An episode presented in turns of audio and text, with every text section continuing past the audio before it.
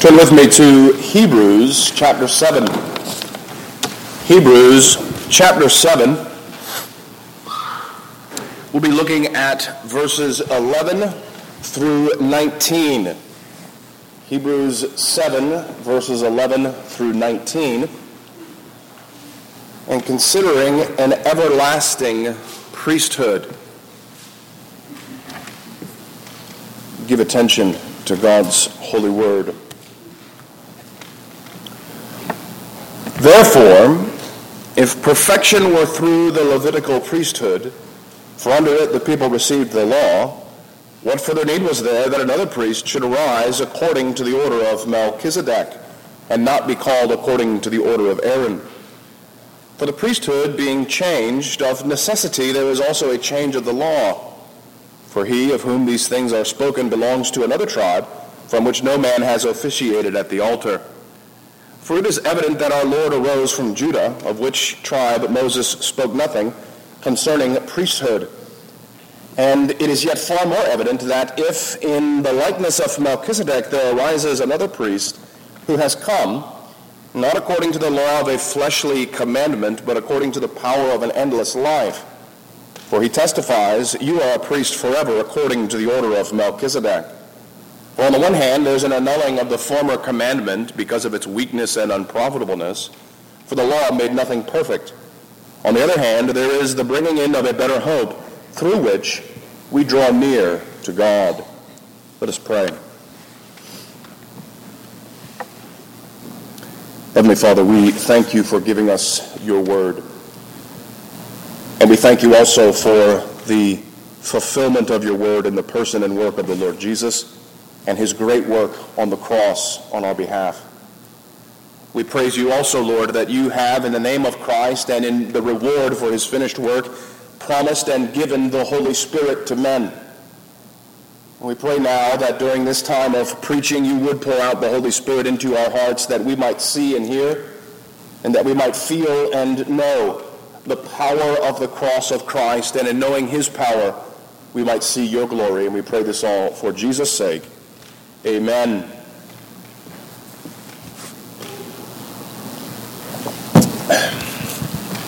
Some of you are probably familiar with a very popular book that came out, I think probably sometime in the 90s, and it gained a lot of currency in the Christian world and in the broader secular world in the 2000s. And this book was written by a man named Rick Warren, and perhaps you know the book, The Purpose Driven Life. Now, there's things we could say about Rick Warren and the way he does church, and there's problems there. I don't want to really get into that. But I just want to bring to your mind the title of his book, The Purpose Driven Life. The reason his book resonated so much with American society and the American church is because all of us recognize at one level there's got to be a point to all of this. Why are we doing what we're doing? What is the point of our lives? Why has God given us life? What is the purpose of life? And Rick Warren, trying to answer that question, wrote his book. Now, this is true. We need to know the purpose. We need to know the point. We need to understand what this thing is for if we're going to profit from it. In the passage that we're going to look at, this is the question that the author asks of his audience. He's going to ask the question, what's the point? What accomplishes the goal? What actually achieves the purpose intended? Now, his subject matter here is going to be priesthood. And the question he's going to ask is, what is the goal of a priesthood? Now, as we think about this question and as we're going to get into this passage, I think oftentimes when we ask what, what's the purpose, we, we tend to focus on the activities. If I were to ask you, what does a priest do? You might answer me the way a lot of dictionaries answer it. A priest is a uh, religious person who performs ceremonies of a certain type. That's generally what a priest does. Either a Jewish priest or a Catholic priest or an Orthodox priest. even a pagan priest. There's some type of religious person who performs all of these activities. But you see, that doesn't answer the purpose of the priesthood. That doesn't tell us what the goal of all of the mumbo jumbo, hocus pocus, and ceremonies that priests perform. It's only in understanding what the goal of the priesthood is that we begin to appreciate the priesthood of Christ. Now, the way that the author is going to approach this question is he's dealing with two priesthoods in the Old Testament. And, and the purpose of this passage, what he's going to tell us and what we're going to learn, is that the goal of priesthood is accomplished only through the order of Melchizedek, which no one can fulfill except he who has everlasting life. The goal of priesthood is accomplished only through the order of Melchizedek. And nobody can occupy that priesthood except he who has an everlasting life. And the author is going to do this in a particular way that we need to pay attention to. As we look at this passage, we're going to break down his argument into three things. There's three things here. First, there's a dilemma. He presents us and his audience with a dilemma in verse 11. And then in verses 12 through 19a, I don't often like dividing verses like that, but in this one, 19 is unfortunately placed. That's not the best place for 19. In verses 12 through 19a, he demonstrates the conclusion. And then in the rest of verse 19, he gives us devotion. And so in verse 11, we have a dilemma. In verses 12 through 19a, we had a demonstration. And then in 19b, we have a devotion. Dilemma, demonstration, and devotion. And so as we begin, we notice that he gives us a dilemma. Well, the first thing we have to ask ourselves is what is a dilemma? You've probably faced personal dilemmas in your life. You have to choose this or you have to choose that and neither of these options are good. Neither of these options are what you would want, but you've got to choose one or the other.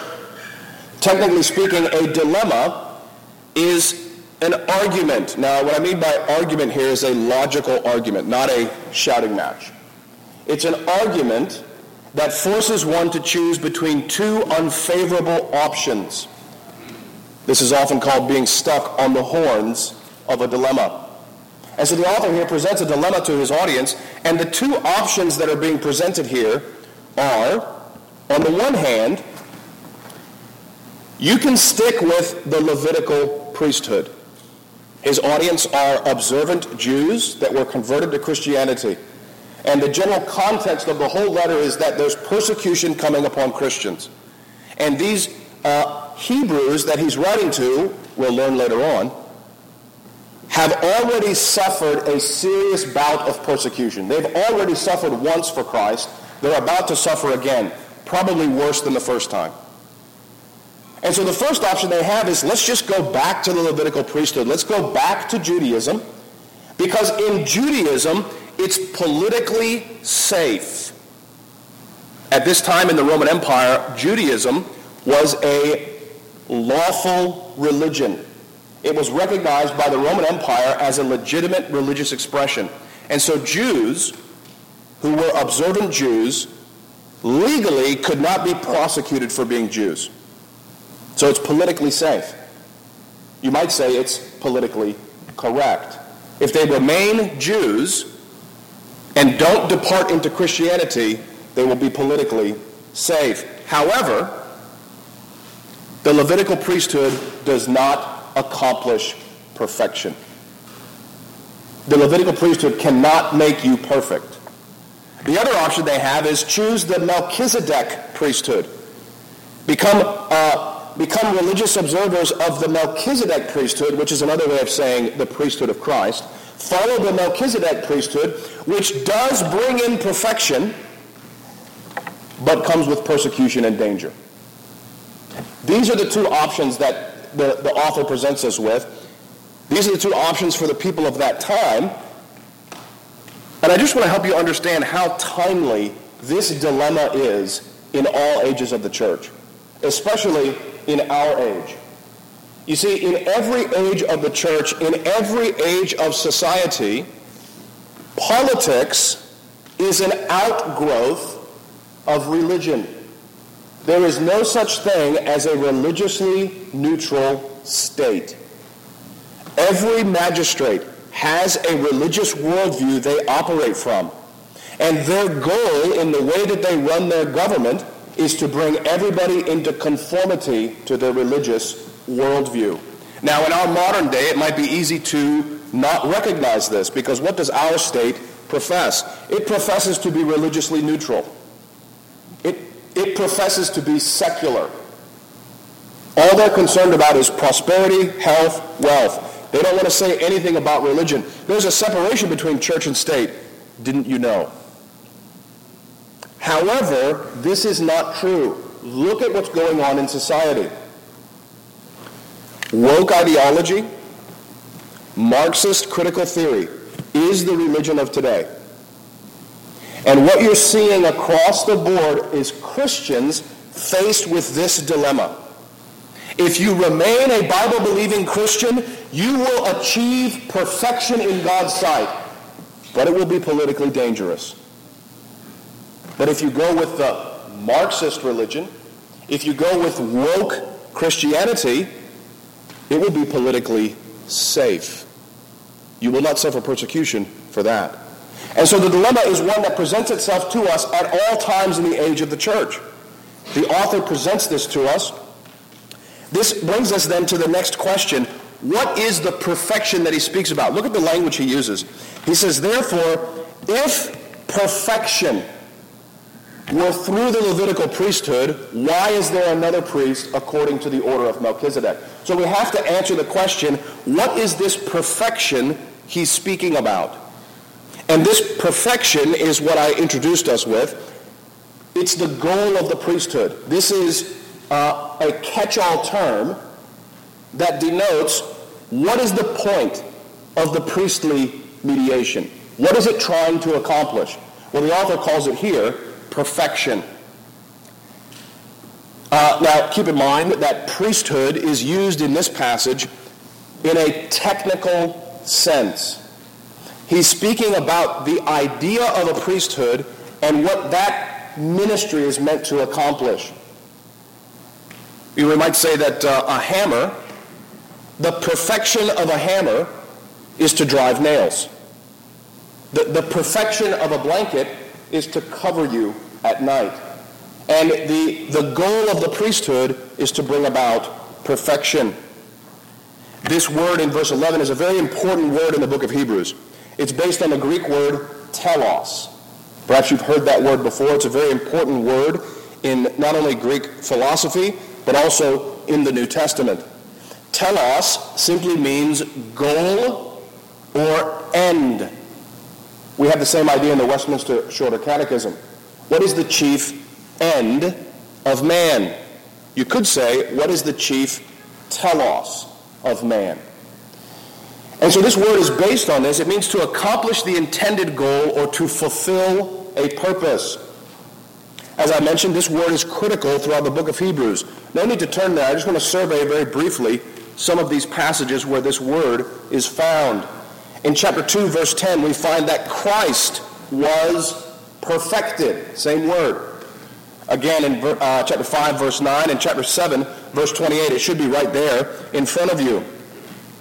Um, for the law appoints as high priests men who have weakness, but the word of the oath, which came after the law, appoints the Son who has been perfected forever. Same word in Greek. Chapter 7, verse 19, we're going to see it later on in this passage. The Old Testament law made nothing perfect, but the bringing in of a better hope does. Chapter 9, verse 11, heaven is called the better tabernacle uh, chapter 9, verse 11, Christ came as the high priest of good things to come with greater and with the greater and more perfect tabernacle. Chapter 11, verse 40, it says that the Old Testament saints are not perfected without the New Testament saints. Chapter 12, verse 2, Christ's example is, the, uh, is perfect. He's the author and perfecter of our faith in that he accomplishes what we're all striving for. He has achieved. And so he's called the perfecter of our faith. And in chapter 12, verse 23, we learn about the saints who have died and gone to heaven. They are the spirits of just men made perfect. Same word that we have in chapter 7, verse 11. It's a very important term in this book. So the question is, what is this perfection? Now, on the one hand, many think, and it would be easy to think, this means full forgiveness of sins. Some think that when he says perfection, it means that you individually are fully cleansed from all of your sins. You have been made perfect in Christ. Some might say this is, you hear the phrase, sinless perfection. That actually is not what the term means in the book of Hebrews. You see, sinlessness, sinless perfection for you and I, is something we don't enjoy until glory. And the perfection that the author is speaking about, the, the dilemma he's presenting before the Hebrews and before us, is a perfection we enjoy now. It's a perfection that we are participants in today, not in the future. So sinless perfection is, is not what's meant here. What is meant, and, and what I think is the better understanding, is that perfection means full reconciliation between God and man. The perfection that is spoken about, the goal of the priesthood, the whole purpose of the sacrifice of Christ and his everlasting mediation in heaven is that you have unhindered access to your Father. That is perfection. That's the perfection the author is speaking about. The forgiveness of sins is required for this. You do have to have your sins forgiven. You do have to be made holy in God's sight. But the forgiveness of sins is not an end of itself. The goal of the gospel is not so that you personally will be cleansed. It's so that you personally, having been cleansed, can dwell in the presence of your Father. That you can go back to the God whom we sinned against in Adam. That we who once were exiles have been redeemed and reconciled to God in Christ. That is perfection. And this is the end of the priesthood. This is the whole point of the priestly ministry. The end of the priesthood is union and communion between God and man. You see a hint at this in verse 19 of our passage.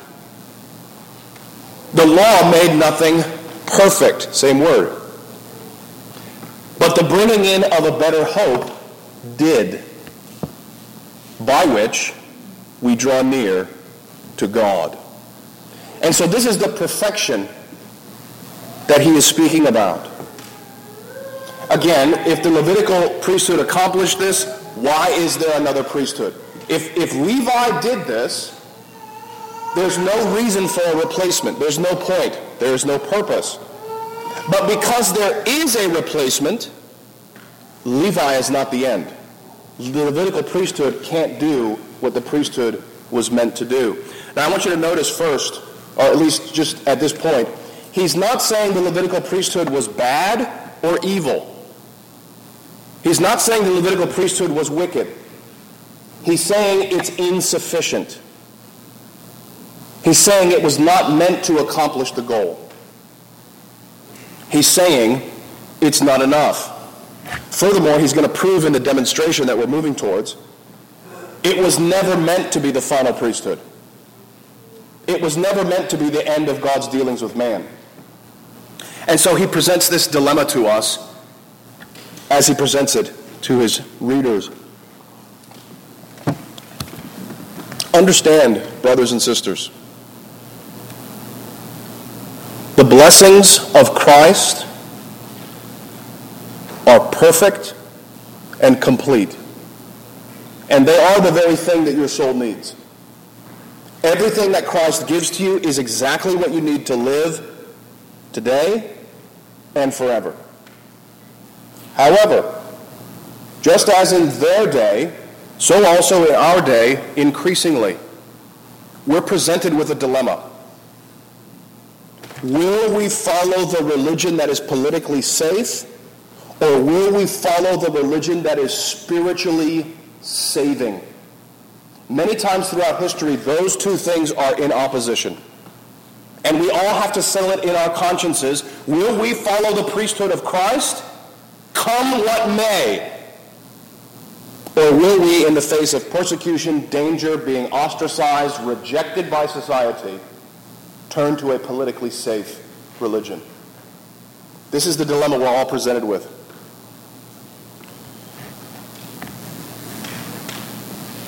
And to prove his point now, he moves into his demonstration. Now, first off, again, we have to define what is a demonstration. Sometimes a demonstration might mean, um, you know, uh, uh, one of my children might make a thing out of Legos that does something. And he says, Daddy, let me show you what I did. And he demonstrates the thing. That's one definition of a demonstration. Another definition, and, and the way I'm using it here in a very technical sense, a demonstration is the process of giving a conclusive proof. In logical reasoning, and that's what the author is doing here, a demonstration is conclusive proof. Once a demonstration has been given, and if the demonstration is sound, the, the question is answered. There's no more questioning. It's been conclusively proven. This is different than a probable proof. In other words, what the author is doing, he's not saying that it might be the case that Melchizedek is better than Levi, but I guess we'll never really know. You just have to follow your own choice. Nor is he necessarily trying to be persuasive here. It, it, he's not trying to be persuasive in the sense of using fancy rhetoric. He's simply giving a logical demonstration, a conclusive proof. The nature of a demonstration is that it closes the door to any other conclusion than what was demonstrated. That's the nature of the way the Bible's reasoning here. Now, I realize I'm going a little hot. I'm going kind of heavy with this kind of language. But I, I just want to say this to you, to, to show you the importance of this. The Westminster Confession of Faith speaks of good and necessary consequence as one of the ways that we arrive at doctrines. We, in our day, tend not to think that way when it comes to religion. We, we tend to think uh, in religion, beyond the basics, God is, uh, God is the creator of heaven and earth, Jesus Christ is his son, and if you believe in him, you'll have the Holy Spirit and enjoy glory forever. Beyond the basics of Christianity, we tend to uh, we tend to not think this way. We, we, we tend to leave things in the realm of probabilities rather than in the realm of demonstration. But the scriptures demonstrate clearly the truths of the gospel. This is how, one of the ways, scripture reasons with us and how we are to reason with scripture. We're going to see it here. And here, what the author is demonstrating is that the Levitical priesthood was intended to be changed, which implies a change of the law of qualification. Notice how he does this in verse 12. He begins and says, For the priesthood being changed, of necessity there's also a change of the law. Now, what he's speaking about here when he says the law, it's going to come up later on in verse 19. The law refers to the entire Mosaic system, refers to the whole covenant made with Moses, and to the Levitical priesthood as the personification of the Old Covenant. Think about it like this. If you go back and look at the Old Testament, there are numerous books, numerous pages, numerous chapters, numerous verses in the Old Testament. But if you want to understand the Old Testament in one simple image, that would be the high priest, the son of Aaron. He was the personification of the whole Old Testament system. That's how the author is reasoning here. He's speaking about the priest, who is the representative of the Old Testament. He is changed. Therefore, the law must change as well. Now, the particular law he's dealing with is the law of qualification. Notice what he says. There's a change of the law in verse 13. He of whom these things are spoken belongs to another tribe from which no man has officiated at the altar. For it is evident that our Lord arose from Judah, of which tribe Moses spoke nothing concerning the priesthood. In the Old Testament, the priesthood by law was restricted to the tribe of Levi, and within that tribe it was restricted to the sons of Aaron. As the author mentions here, and as is proven throughout the scriptures, the Lord Jesus Christ came from the tribe of Judah. So, according to the law of Moses, Christ is disqualified from being a high priest. He's not qualified according to the law of Moses, and yet, Psalm 110 says, You are a priest forever according to the order of Melchizedek. You see, the order of Aaron had a certain law that governed who could serve. Only the sons of Aaron could be high priest. The order of Melchizedek has a different law a different qualification dictating who can serve in that office according to the order of Melchizedek. And so this change in the priesthood implies the change of law. And now in verse 15, the author moves through his demonstration and says, in, in, essence, Moses said nothing about the tribe of Judah. And then in verse 15, and yet it's far more evident that another priest arises after the order of Melchizedek who has come not according to the law of a fleshly commandment. That's the tribe of Levi. That's the sons of Aaron. That's the law that I was referring to. He moves on and says, this priest doesn't come according to that law, according to a law that is carnal, meaning focused on carnal realities, physical descent from Aaron. But he comes according to the power of an endless life. He comes according to the power of an endless life. Then he quotes Psalm 110, for he testifies, You are a priest forever, according to the order of Melchizedek.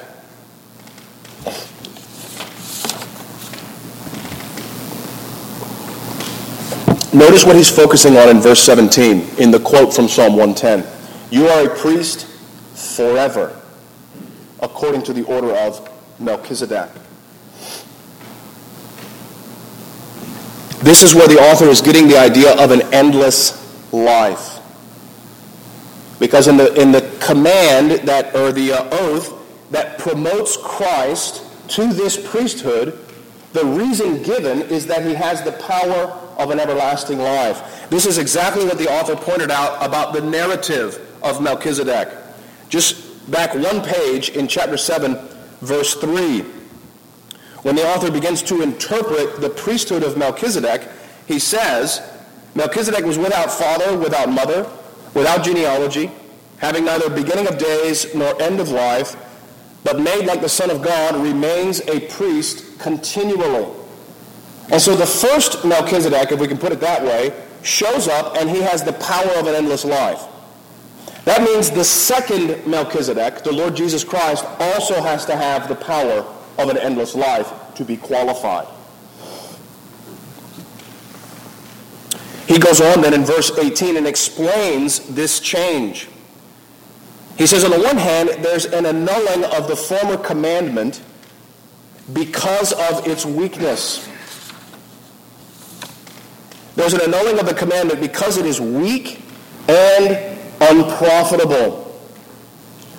And then at the end of uh, the beginning of verse 19, he gives the reason for this. For the law made nothing perfect. Now, here we need to understand a little bit about the teaching of the law in the scriptures. First off, he says that the uh, law made nothing perfect first because this never was the purpose of the law. The Old Testament law and the law of Moses was never given to accomplish perfection. Remember what perfection is full reconciliation between God and man. The law's purpose was never to do that. Paul says in Romans chapter 10, verse 4, that the Jews had a zeal for God, but not according to knowledge. And then he says in verse 4, for Christ, turn there with me, this is an important verse to look at. Romans 10, 4.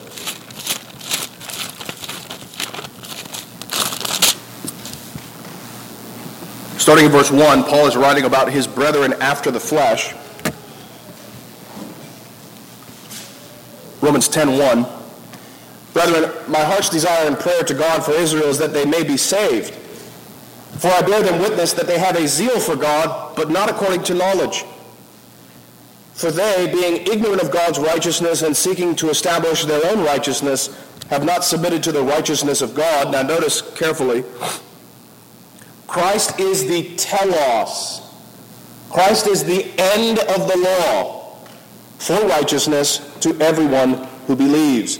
Notice what Paul is saying. He's not saying that Christ terminates the law. He's saying that the law's telos, its purpose and goal was always the Lord Jesus Christ. That the teaching of the law is the teaching of Christ. As we've seen in John, throughout the Gospel of John, Christ says to the Jews again and again, if you believed Moses, you would believe me, because he wrote of me. And so the end of the law is the Lord Jesus Christ. The law perfected nothing because it was never intended to perfect nothing. Uh, it was never intended to perfect anything, pardon me. Now, misunderstanding this is the source of many of the errors of religion. Misunderstanding the purpose and place of the law is the source of numerous errors in the religious landscape of probably your personal life, but also of the church broadly. One, many people, like the Jews, approach the law as if it could bring perfection. Many people look at the law of Moses and the commands of Scripture and think, I have got to obey these things because in obeying this law, I will be perfected. That's what we call legalism. Just like the Jews, legalism today is an error. It's a misunderstanding of the law. On the other hand, there are those who recognize the law cannot perfect you. And because the law cannot perfect you, they ignore it. They, they have no time for it because they'll say, well, the law cannot save you, so it's not relevant for our lives today. This is what we call antinomianism.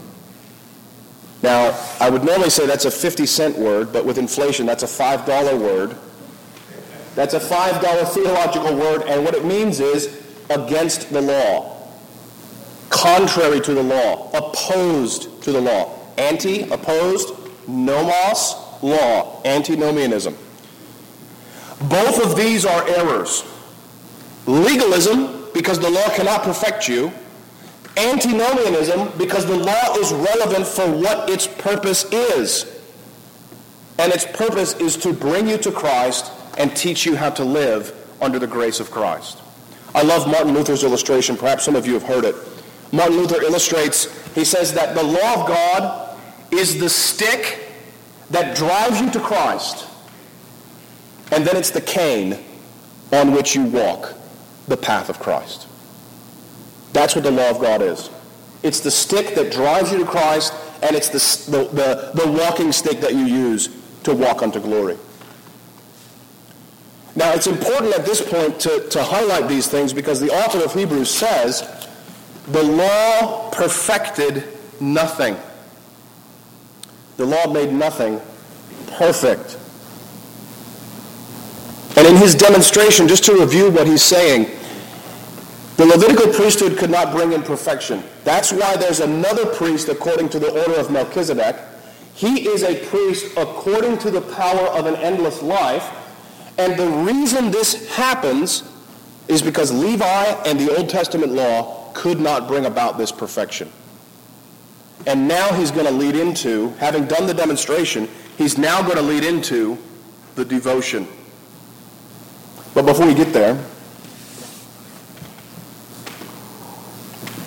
I realize that this last section we've gone through here has been pretty heavy on reasoning and logic and, and some of these areas of thought.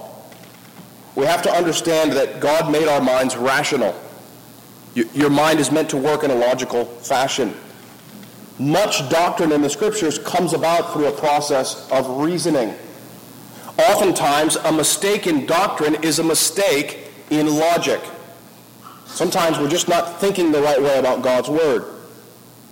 Here's one example related directly to what the author's using here.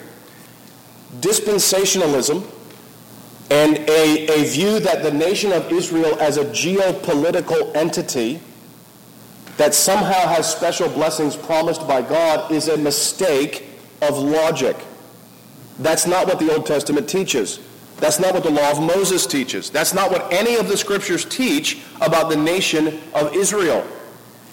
What it does teach is that God made promises and gave the nation of Israel laws. Those promises and those laws, as Paul says, were for the purpose of leading them to Christ. And unless they accept Christ, they have none of God's favor. But if they do accept Christ, they will re-enter his favor, as Romans chapter 11 says. God is able to graft them back in to the olive tree. And so with these mistakes of thinking, we can mistake in our doctrines. We can also mistake in our lives. Sometimes a mistake in life is an unwillingness to follow the logic of Scripture. It's an unwillingness to recognize what the scriptures are clearly teaching. Now, some don't know what the scriptures teach. They're simply ignorant. Some don't know. Some do know, and they are unwilling to follow. We have to be on our guard as you read the scriptures and as the logic of the scriptures convicts you or encourages you to respond according to what the scriptures are saying. When the scriptures say things like, let this mind be in you which was also in Christ Jesus. In other words, be humble. Don't think more highly of yourself than you ought to. You need to be humble. Doesn't matter what else is going on in your life. The, the, the, the duty that you have under the grace of Christ is to humble yourself. Likewise, when the scriptures come with promises, whosoever calls on the name of the Lord shall be saved. Are you part of the whomsoever? Have you called on the name of the Lord? Then you will be saved. None of us are special cases. Praise the Lord. As one of my professors said, the Lord Jesus Christ is an expert at working with sinners because he has nothing else to work with. And so when the promises of the scriptures are made to sinners unto salvation, that is for you if you call upon the name of the Lord and you take comfort and strength from that. So we have to follow the logic of the scriptures. Well, he's given us a dilemma. He, he's, he's dealing with some very deep doctrines. He's dealing with some very heavy scriptural exegesis and comparison. And if we left it at this point, we would not get the full picture of what he wants us to know. We would not enjoy the perfection he's speaking about. That's why he now comes to devotion in the second half of verse 19. Definitions are good for us, and so we've defined dilemma, we've defined demonstration. We need to define devotion. Devotion comes from a Latin word which means to consecrate. That's what devotion means. To be consecrated to something. Devotion then is our consecrated, meaning sanctified, set apart, our consecrated habit of life. Founded upon the person and work of Christ and reaching towards final union and communion with God the Father. Let me read that one again. Devotion is your consecrated habit of life, founded upon the person and work of Christ and reaching for the final union and communion with God the Father. That is devotion. And devotion is the necessary element of your doctrines. Doctrine without devotion is cold and dead. Devotion without doctrine is blind zeal. You know, I have a fireplace in my house. Many of you probably have a fireplace as well. And my fireplace is, is relatively well built. It's got um, bricks that have all been cut precisely, and it has the right amount of mortar between the bricks. It's all very precisely laid out. Much like doctrine, isn't it? Doctrine has to be logically precise. It has to be laid out in the right order. It has to be balanced so the whole thing doesn't fall over. The bricks of the fireplace are like your doctrines. But bricks without a fire are cold and hard and they give no life. On the other hand, your devotion is like the fire. And, and it burns and gives light to the whole house. You can cook food on it. You can boil water with it. You can simply enjoy the warmth and the sight of a fire. But if the fire is not put in the fireplace, it will burn the house down. And so your doctrines need the fires of devotion to give heat and life. But your fire needs to be in the context of your doctrines to control it and keep it in its proper place. You know, the Puritans said, doctrine is practical, and practice is doctrinal. Doctrines are practical. This doctrine of the priesthood of Christ, the perfection that the Melchizedekian order brings in, is extremely practical. And we're going to see how it's practical right here. The doctrine that we've been examining is the priesthood of Christ, and that it brings in the final perfection that a priesthood is meant to bring in. The devotion and the practice that gives light and heat and life to this doctrine is prayer. Prayer is the practice that reflects the priesthood of Christ. Notice how the author says this in verse 19. First off, the basis is hope. Look at what he says. 19a, for the law made nothing perfect. On the other hand, there is the bringing in of a better hope. The implication is law makes nothing perfect. The bringing in of a better hope does make everything perfect. That's the contrast that's implied. The law can't do this, but this better hope can. This better hope is the Lord Jesus Christ himself. Acts chapter 28, verses 20 through 23, Paul calls Jesus Christ and his finished work of death and resurrection the hope of Israel. In Colossians 2, verse 10, Paul is writing to the Colossians and he says that in the Lord Jesus Christ, the fullness of the, of the Godhead dwells bodily, and you are complete in him. This better hope is the Lord Jesus Christ and his finished work. This is the basis of now what he says at the end of verse 19. Look at what he says. But the bringing in of a better hope through which, through that hope, we draw near to God. Brothers and sisters, let me feed your hearts a little bit with maybe a little bit of devotion and fire the basis of your relationship with God is the perfection of Christ, not your obedience to the law. That's the point he's making here. The law does not perfect you in God's sight. The better hope does. Brothers and sisters, God looks upon you with favor not because of how well you obey the law. God looks upon you with fatherly kindness and joy and rejoicing because of the perfection of Christ, because of the better hope that the law could not accomplish. That is the basis of your relationship. That is why God favors you. That is why God is for you. No matter what the Roman emperor might do, no matter what the president of the United States might do, no matter what the Marxists and all the demonic forces in the world can muster against you, God is for you because of the perfection of Christ. That's the foundation, brothers and sisters. Never forget it. Rejoice in it. Delight in it. But also live according to it.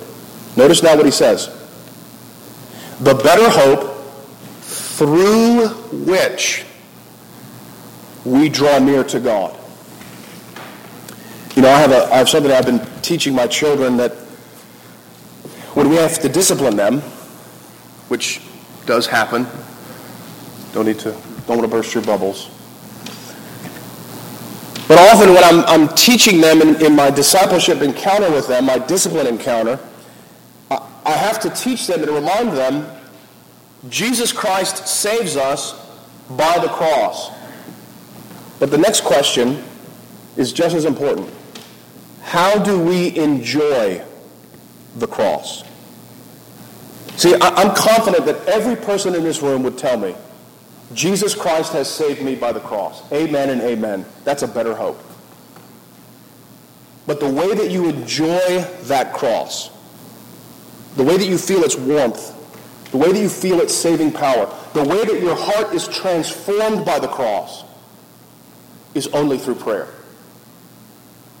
It's only through drawing near to God. James says in chapter 4, verse 8, draw near to God, and he will draw near to you. Draw near to God in prayer, and he will come near to you with his glory and his light and his life.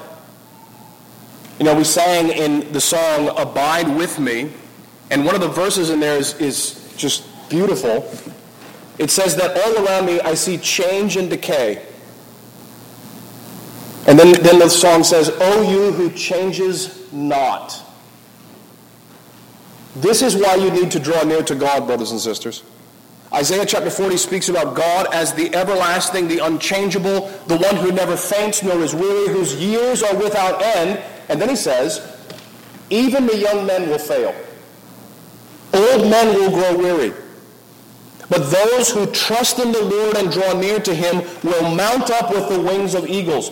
Brothers and sisters, you cannot live this life. You don't have it in you. But God gives it to you through his Son. And it's yours for the taking through prayer. Psalm 72, the author is looking around at the prosperity of the wicked and he's chastising himself, saying, I was envious of the wicked because they're prosperous, they're safe, they're not persecuted. And I thought, why am I consecrating myself? Why am I being a Christian? Why am I living according to the law of God? And then he wakes up.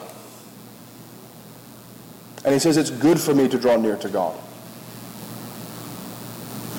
And he says, All those who depart from God will be destroyed. Brothers and sisters, prayer is the devotion that gives life to your doctrines. Let me encourage you, wherever you are in your life, whatever you're dealing with, relationships, sins, difficult questions, maybe you're riding on the clouds. Maybe you're standing on the heights of Lebanon and God has been blessing you without cease for the last part of your life. Wherever you are in your life, you will only improve it by praying more and more earnestly. And let me give you this last practical advice on prayer.